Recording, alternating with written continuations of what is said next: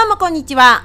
猫子 TV、猫子と申します。私、猫子といえば、アルコール依存症を病院や自助会や薬などに一切頼らず、我慢したり一切苦しまずに独自の視点で楽しむ男子を確立成功させて4年以上経過の主婦でございます。で、大酒飲みで引きこもりで暗い日々を送っていた私なんですけれども、男子を通じて得た経験、考え方、学んだことをこちらのチャンネルでお話しさせていただくということで、お酒に悩んでいる方や、ね、男子を軌道に乗せたい方の行動のきっかけ作りや、何らかのご参考になれば幸いでございます。で私、猫子の男子関連の他の動画につきましては、当チャンネル内の再生リスト、男子に関する動画という再生リストがございまして、そちらにアーカイブが200本以上ございますので、そちらも合わせてご覧いただけると嬉しいです。であと、こちらのチャンネル、チャンネル登録をいただけますと、私、猫子大変励みになりますので、ぜひぜひよろしくお願いいたします。それで今回の動画では、大きな問題は小さく分解すると解決しやすいよねっていうことについて私猫子の考えをお話ししてまいりますこちらなんですけれども私猫子の、ま、考え事というか あの実際に物事を解決していく上でこういったことが大切だよねっていうことをね自分なりのまあ気づきと申しますかそういったことをまとめてお話ししようかなと考えております。まあ断酒以外でも結構ねあの活用というかあのできると思うんですけれども考え方がこちらの考え方は応用できるかなと思うんですけれどもまあ断酒でも大いに、うん、あの関係あると言いますか解決のためにはこういった考え方をするとスムーズなんじゃないかなという、まあ、楽じゃないかなっていうことををお話ししたいと思います。でこちらですねあの SNS に投稿をした文を元に、まあ、掘り下げてそちらをで解説していこうかなと、はい、思います。まずその文章を読みますね。こちらなんですけれども大切なのはマクロ視点からミクロ単位にまで物事を分解してみること。シュレーディンガーの猫の法則かっこ方程式のようにものすごく小さい単位にまでフォーカスして具体と抽象の往復運動を繰り返すこと。本質をつかみ実際に応用する。科学もマーケティングも地球も男子も健康問題もすべて細かな式で構成されている一つの集合体と考える。一つ一つが人の細胞のように増殖連鎖相互作用し合う。論理と例で構成すると課題が解決しやすく理解が深まる。っていうような内容をね投稿したんですけれどもなんかよくわからないカタカナをたくさん並べてしまってまたね分かりづらく本当にねそれは申し訳ない なと思うんですけれども、まあ、とりあえず自分の頭の中で整理するためにアウトプットしようと思ってで投稿したんですよねだからすごい考え事の段階で投稿したのでちょっと不親切な文章にはなってるかなとは思いますね。まあ、あの簡単なこと単純なことなのであの分かりやすく極力お伝えしていこうかなと思うんですけれどもまずですね、えー、もうこれからお話した方がいいですかね。その投稿文の中にシュレーディンガーの猫の法則っていうねあのお話したんですけれどもうん、こちらシュレーディンガーの猫の実験っていうのがあるんですよね。有名な実験でこれ思考実験頭の中だけでする実験なんですよね。相対性理論とかもそうなんですよ。その宇宙の法則 E イコール MC2 っていう有名な方程式があるんですけどアインシュタインのねあの発表したあの法則なんですけれどもね、うん、そういうのも思考実験なんですけどあの頭の中だけでする。なんでかっていうと実際にちょっと技術力的にできない実験だったりするととかそれとか非人道的うん、なんかそれをすることはちょっと倫理的に問題があるよねっていうような実験は思考実験にとどめるみたいな、まあ、理屈とか数式とかでそれを解いていくっていう証明していくっていうのも思考実験なんですけれども。まあ、そのこのシュレーディンガーの猫もこう倫理的というか あの非人道的なんですよ。うん、あのちょっとね参考にまたしていただきたいのであのシュレーディンガーの猫のねこの実験思考実験のことについて書いてある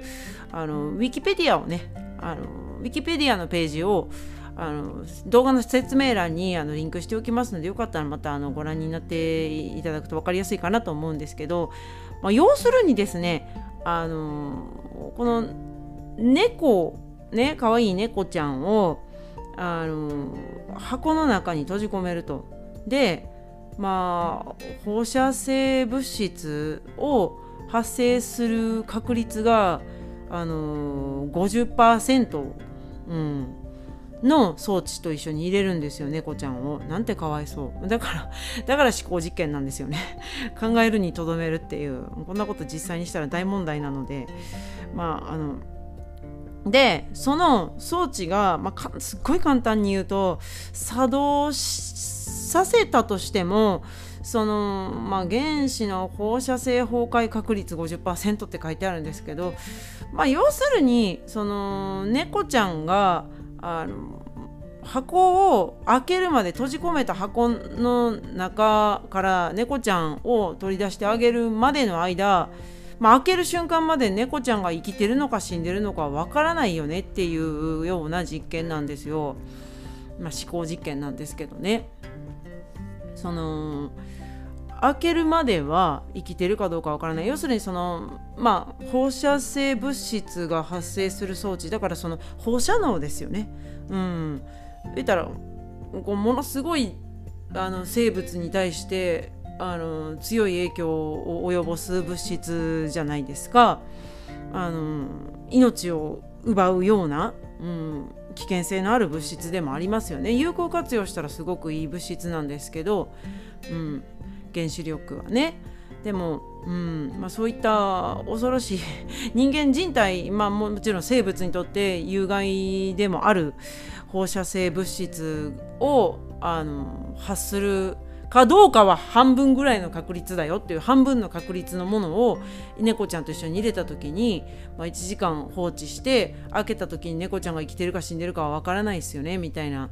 そういう実験があるんですよ。うんものすごいなんかちょっとねその補足の説明長くなって申し訳ないんですけれどもでそういった実験があるということが前提なんですよ。でその中でその数式でそれをね表していく時にあのその方程式があるんですよシュレンディンガーの猫のその法則を方程式で表すっていうくだりがあってでなんかそのものすごい小さい確率まで突き詰めて考えていくっていうのでなんかものすごい小さい単位までの数字を追い求める数式があるんですよ。私全然数学あの明るくないので全くわからないんですけど高校家政科だったんで、うん、あの数学そんなに細かくねやってないんですよ物理の授業とかもやってないんですけど高校で。うん。まあ、だからちょっとね細かいことは私は詳しくは知らないですけどあの方程式があるんですよね。そういうすっごい細かい単位まで追い求めていく方程式があるんですよ。めっちゃ小さい単位です。本当に。だそうでして。でそのあのものすごい小さい単位にまでフォーカスしていくっていうことがあめっちゃ大事だなと思ったんですよね。なぜかこう結びついたんですよね。学習を進めていくと。その冒頭で申しましたようにマクロ視点からミクロ単位にまで物事を分解するっていうことなんですよね。まあ、マクロっていうのは、まあ、巨大なものを表しますね。はい。まあ、世界とか、うん、あの全体の、ね、ことを見るってマクロ視点。っていうんですけどそれをミクロの単位にまで、まあ、分解するっていうことがすごく大切だとで私ねここずっ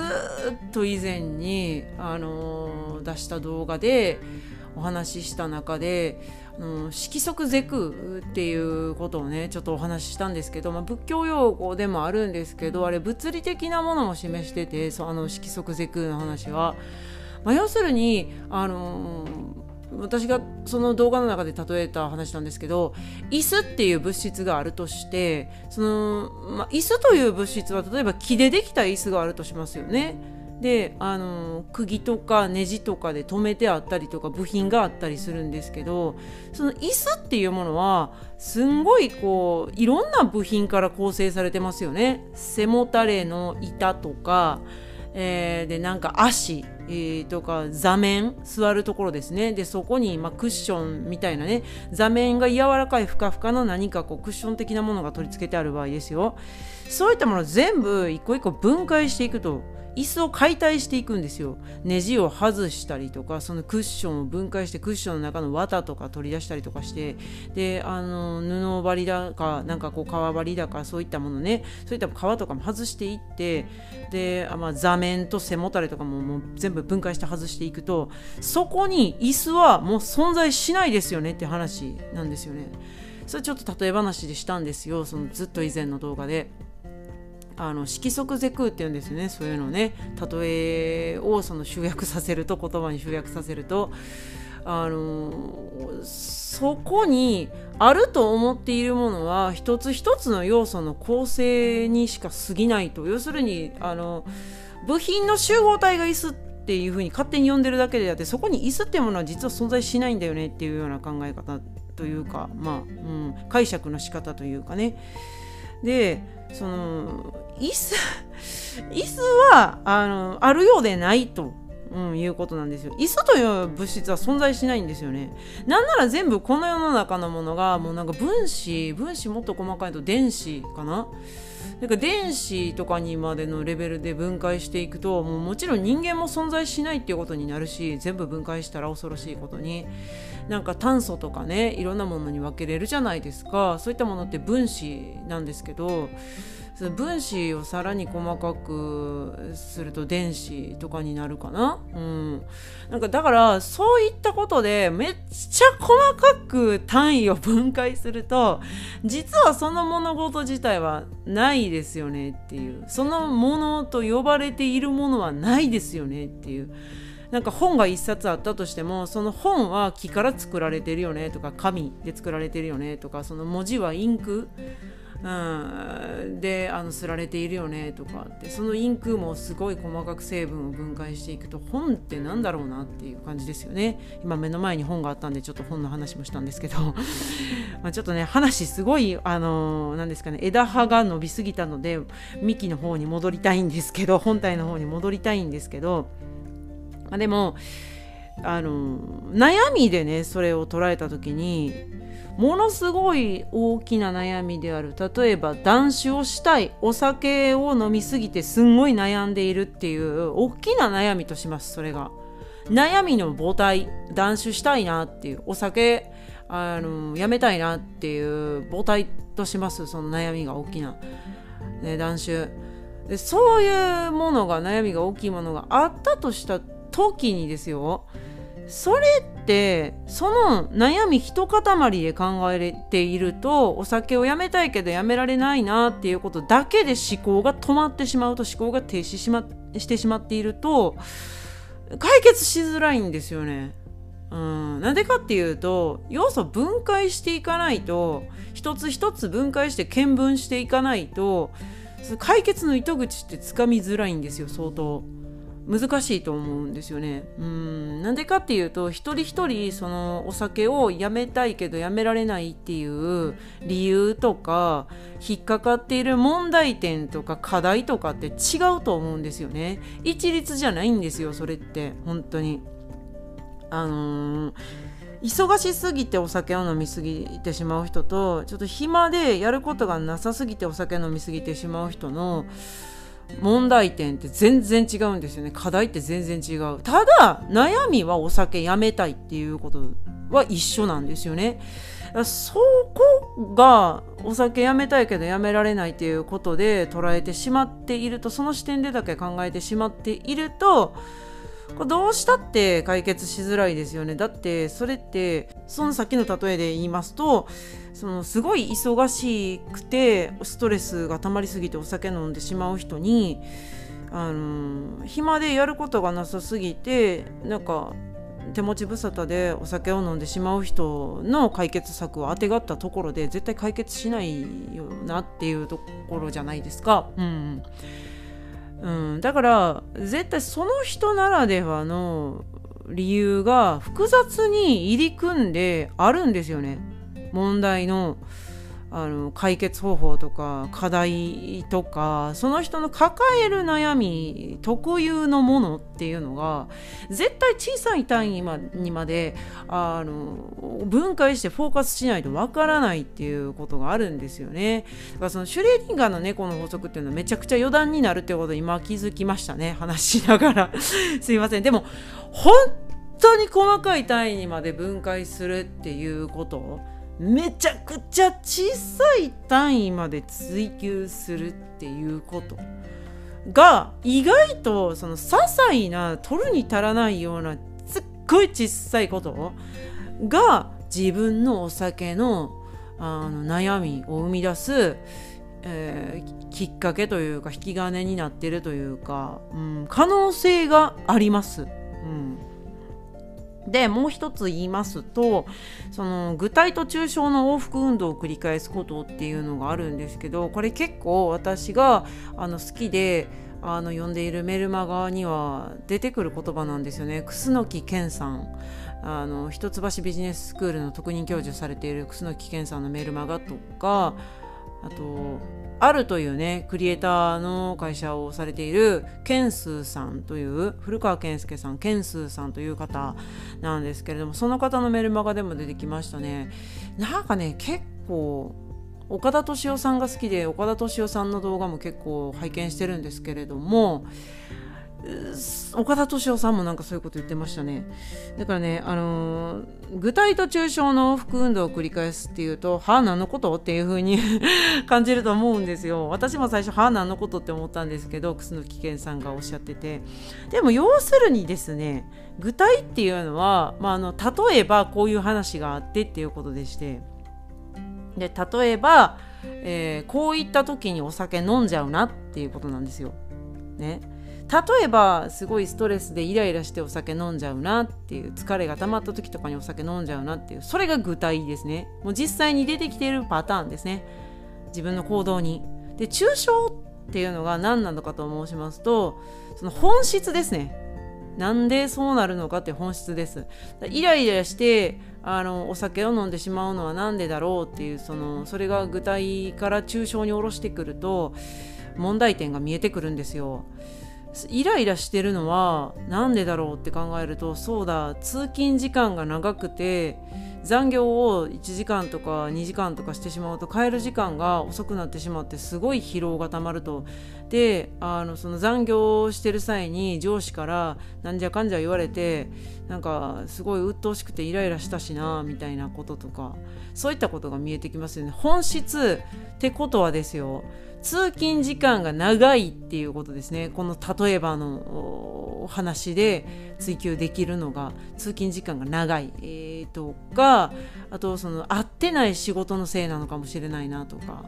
自分が納得いかない仕事なんか入った時とは入社した時とは、うん、なんか思ってたんと違うみたいなことが起きていってるなっていうそういった何ですかね乖離自分の中でのイメージと実際の乖離が起こっててそれがすごい圧力を生んででストレスになってしまってるよねっていうそれが本質ですよね問題の。あのイライラしたっていうのは結果なんでイライラする原因なんやろうなっていうような本質的に仕事が合ってないとかちょっと職場遠すぎるよとかそれが問題の本質かなみたいなね。ちょっとうまくこの話ができてるかどうかあまり自信はないので申し訳ないんですけれども自分の中ではそういうふうに捉えてますかね。なのであの具体と抽象の往復運動を繰り返すっていうのは例えばこういう問題が起きたといった時にじゃ問題の本質これなんだろうなって考えるとで問題の本質を考えて多分これが答えじゃないかなっていうのを導き出すためにミクロ単位まで物事分解するんですよね。で分解してすごいちっちゃく分解して であこれがもしかして引き金かもしれないトリガーかもしれない飲酒のっていうのを見つけたらそれを変えてみる。やめてみたり何か変更してみる。自分にストレスがないようにしてみるとかね。でそれを具体にもう一回も引き戻すんですよ。変えるっていうことは具体的な行動を変えるっていうことですね。うん。とか物事の捉え方を変えるでもいいんですけど実際何かをまたもう一回抽象本質的なところからもう一回具体にまで引っ張り戻すと。何かを変えるために。でそうすることで物事がまた違った滑り出し方をするといい風に動いていく転がり出す可能性があると。でそれでまたうまくいかなかった場合はまたもう一回ですよ。あの本質なんだろうなっていうことをあの探していくんですね。抽象にまたもう一回引っ張り戻してもう一回整理するんですよ。でもう一回分解するんですよ。そのちょっと変わったところ変化させたところはどうだったかなっていう検証結果データをもう一回ね頭の中でフィードバックしていって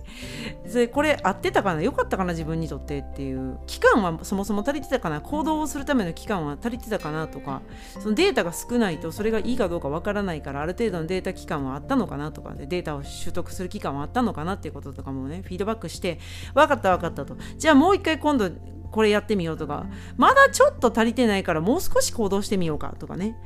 また変化させようかそのまま行ってみようかっていうことをまたもう一回具体に戻すんですよね。でもう一回やるっていうことねそれの繰り返しが試行錯誤とかあの PDCA サイクル回すとかってやつですよ。プランドゥチェックアクションですよね。行動のサイクルですよね。試行錯誤ってやつですね。はい。